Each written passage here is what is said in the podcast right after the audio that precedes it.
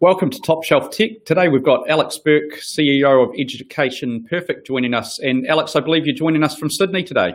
I am, Jeremy. Yeah, good to meet awesome. you. Awesome. Yeah, welcome along. Um, firstly, um, Education Perfect, bit of a um, bit of a Kiwi Tech success story. Um, Twelve years old, I believe. Um, can you tell us a little bit of the history of the organisation? Yeah, sure. Well, well, so the company started, yeah, 12 years ago, as you say, by two brothers. Um, they, they were studying at Otago Uni um, and they were um, studying languages. And at that point, they wanted to, um, they felt there was an opportunity to use, uh, use technology um, to actually help um, their, their learning. So that in those days, that was clearly uh, for them, it was a vocabulary list. And, and, and is there some way that they can use kind of automation and technology to learn? Um, so that was the start of it. Um, they reached out to the government and they got a $20,000 uh, business loan um, to get going. And so that was um, that was the beginning of the journey, really. Um, and then the business has evolved. Um, about sort of four years later, it started to move out of New Zealand and into Australia. Um, uh, initially, the business was called Language Perfect because it was languages focused. Um, but about six years ago, it, it, changed to Education Perfect, and that was basically a move from not just providing uh, language focus kind of content, uh, but they moved into sort of science and uh, maths and English and ultimately a sort of a full school solution. Awesome. And so the, the, the, business has changed a bit, growing out of language into doing uh, full curriculum, uh, um, online assessments, and um, and learning. Um, it's it's growing globally. Is um, so it's, it's, it's I guess cool in that regard. Is is the company still growing? And if so, um, how's that going for you guys? Yeah, yeah, yeah. So we're still going. So uh, the business overall is growing around 50% year on year. Um, our Australia, New Zealand business is, is, is probably still going around 40%. Um, and internationally now, um, we're growing over 300%. So we've actually, even just this year, we've gone from uh, 17 countries in the world to, you know, close to 80. So we've seen a big growth. And I think that's just a, you know, the technology ultimately is, um, it's like a toolkit for teachers. Um, and and more and more now schools and uh, teachers are looking to use technology to kind of enhance the classroom. So 12 years ago, um, the technology that you, you, you, had at your disposal to build and scale a platform and deliver it globally would have been quite different. Um, yeah, today, um, very difficult. yeah, and so how, how's that sort of um, helping you guys and your growth ambitions today? Yeah, it's been a yeah, it's been an interesting move. I think you know in the early days it was very sort of traditional physical server um, sitting in New Zealand, um, and obviously as you start to grow, it becomes you know very very difficult, right? Because you've got kind of latency issues and uh, speed and availability issues. So um, we moved our cloud journey actually started um, about seven years ago, seven eight years ago, um, and we moved to AWS. Um, and, and, and that's, you know, is sort of now all encompassing. I think we use about 40 or so services from AWS now, um, en- encompassing lots of things. But I think, you know, for us as a, as a business that is growing and going into new markets, um, ha- having that sort of cloud infrastructure just allows you to have, you know, good good visibility of what's going on, and and and then enables you to sort of ensure that you get, you know, the high availability that's kind of expected from a you know a top top class tech technology provider. And how important is that to your customers being able to say to them, look, you know, we may be a New Zealand company, but we're we're built on uh, you know AWS. We're able to deliver services to you, you know, in your location, have high availability, uh, uh, those sorts of things. What you know, to, to the educators, to the schools, does that matter to them? Absolutely, it's super important. I think you know, particularly in the recent times as well through COVID, there's a lot of kind of uncertainty um, with technology. And I think a lot of schools as well, when, when all the schools were sort of closed and disrupted, it was a real sort of step into the unknown for a lot of schools. They hadn't really uh, been across technology or, or, or, even been across some of the technology decisions. Um, if you think about it though, for any organization, particularly with schools, it's the availability is really important. And so um, to sort of risk mitigate against that uncertainty, um, is, is super important. And it's been actually a big, you know, a big reason why schools have trusted us in the fact that we do, you know, we are able to sort of provide our service 24 7.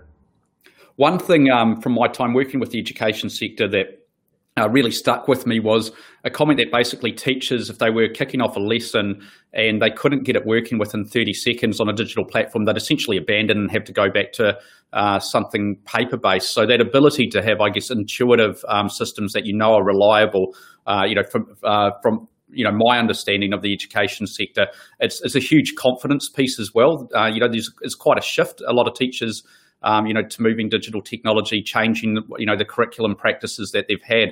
And so that ability to say, yep, it, it will work, it will work consistently, be performant and that kind of stuff. Um, you know, my, my um, I understood to actually be kind of the make or break often for schools trying to roll out these sorts of changes.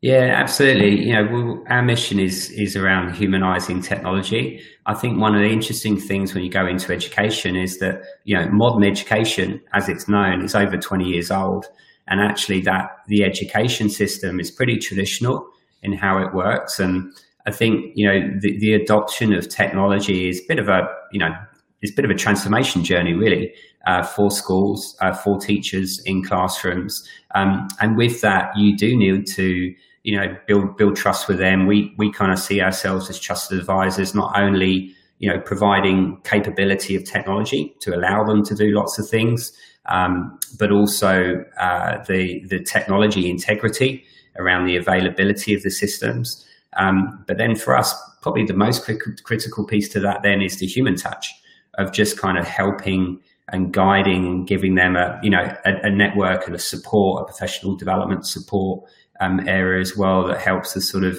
um, lead teachers through this uh, digital journey. So with that, we saw a lot of industries really accelerate um, the the use of remote learning or you know remote um, sort of platforms for delivering you know business solutions, whatever through COVID. Did did you have schools and teachers reaching out to you guys through that period to say how do we use this platform more? How do we actually get on board? How do we accelerate what what um, what we're doing? Because actually we need to, and we need to do it. You know, we, we kind of need to have done it um, yesterday.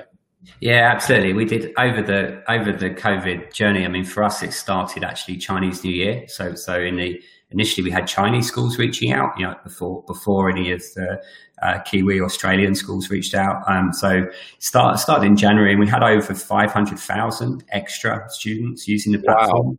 during that time. So it was big, and we we offered the platform for free. So you know, we, we're really proud of the fact that we've we supported a lot of schools that hadn't really used technology before. Um, I, I, think it was really interesting. Obviously, we, we, were right at the front face, but you know, even the concept of a video call was alien to a yeah. lot of teachers. They just hadn't hadn't done any of that, and so it, it, it was a big move out of people's comfort zone, really. And um, there was, you know, there, there, there was a lot of anxiety around not just being able to connect and run class, but you know, getting student feedback and and progress and all those elements were, were, were front of mind.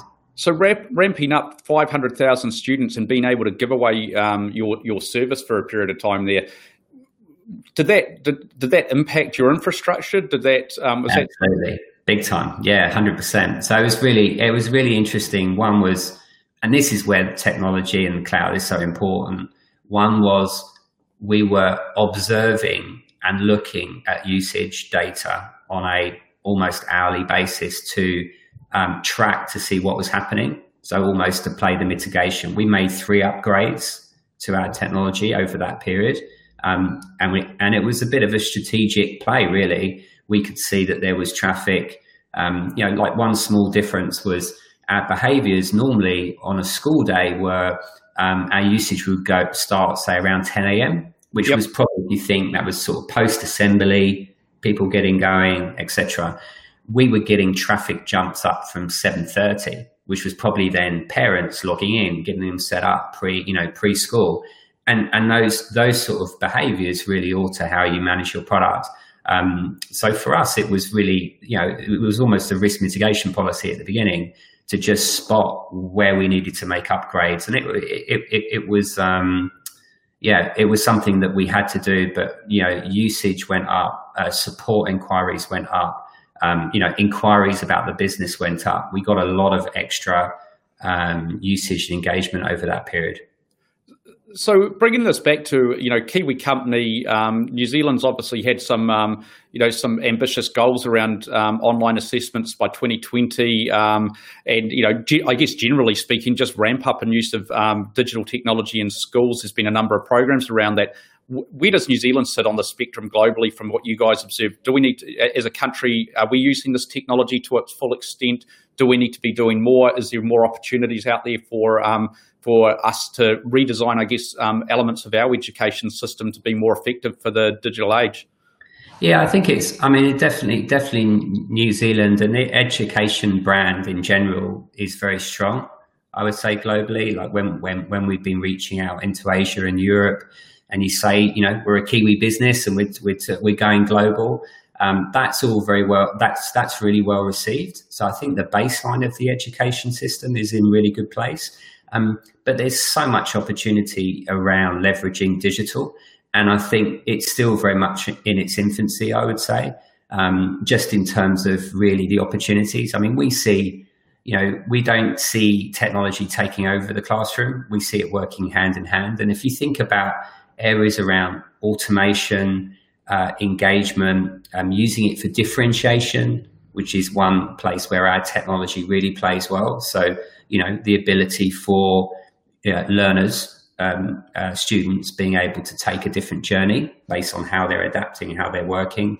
Um, there's so much potential there. And I think really we're at a point where, you know, we just want to continue to evangelize really about what's, what's, what's there, um, look to see where technology can improve some of the pain points. Um, and, you know, one of the impacts of COVID, and I know a lot of parents will know this, I mean, the parent community has never been more engaged in education now because we've been exposed to what was happening during homeschooling. Um, and that's a, I think that's a big opportunity as well to, um, to leverage and, and hopefully the government will, you know, extend out to the business community to make sure that we, um, we adapt it and, and, and grow NZ education. Awesome. That, I mean, that sounds great. You know, we're in a great place. Our brand's recognised globally, and you know, um, there's some opportunities in front of us as well. Um, it's um, good. It sounds like a good place to be. Look, uh, thanks for joining us, Alex. Any um, final thoughts that you want to leave us with? I think you know. I think for any you know any business that's sort of considering to go global, you know, I think it's really important that you pick your partners well. Um, I've I've learned over the years that it, it, a partnership ecosystem is super important, and you need to leverage different technology platforms um, to do that. And so I think you know do your research, and um, there, there's plenty of options as well around pricing and and, and service offering as well. So um, I think do your homework there, and you know if you get the right kind of partners, you can you can grow quickly. And I think you know EP's in a fantastic place to you know, become become a dominant player globally is our is our goal, and it'd be great to kind of take Kiwi Kiwi tech out to a global stage like companies like Xero. That's our that's our ambition. Yeah, that, uh, absolutely awesome ambition to have as well. Uh, cool. Well, thanks again for joining us, Alex. Um, thanks to our audience for joining us as well. Hopefully that was um, interesting for you, and we'll catch you next time on Top Shelf Tech.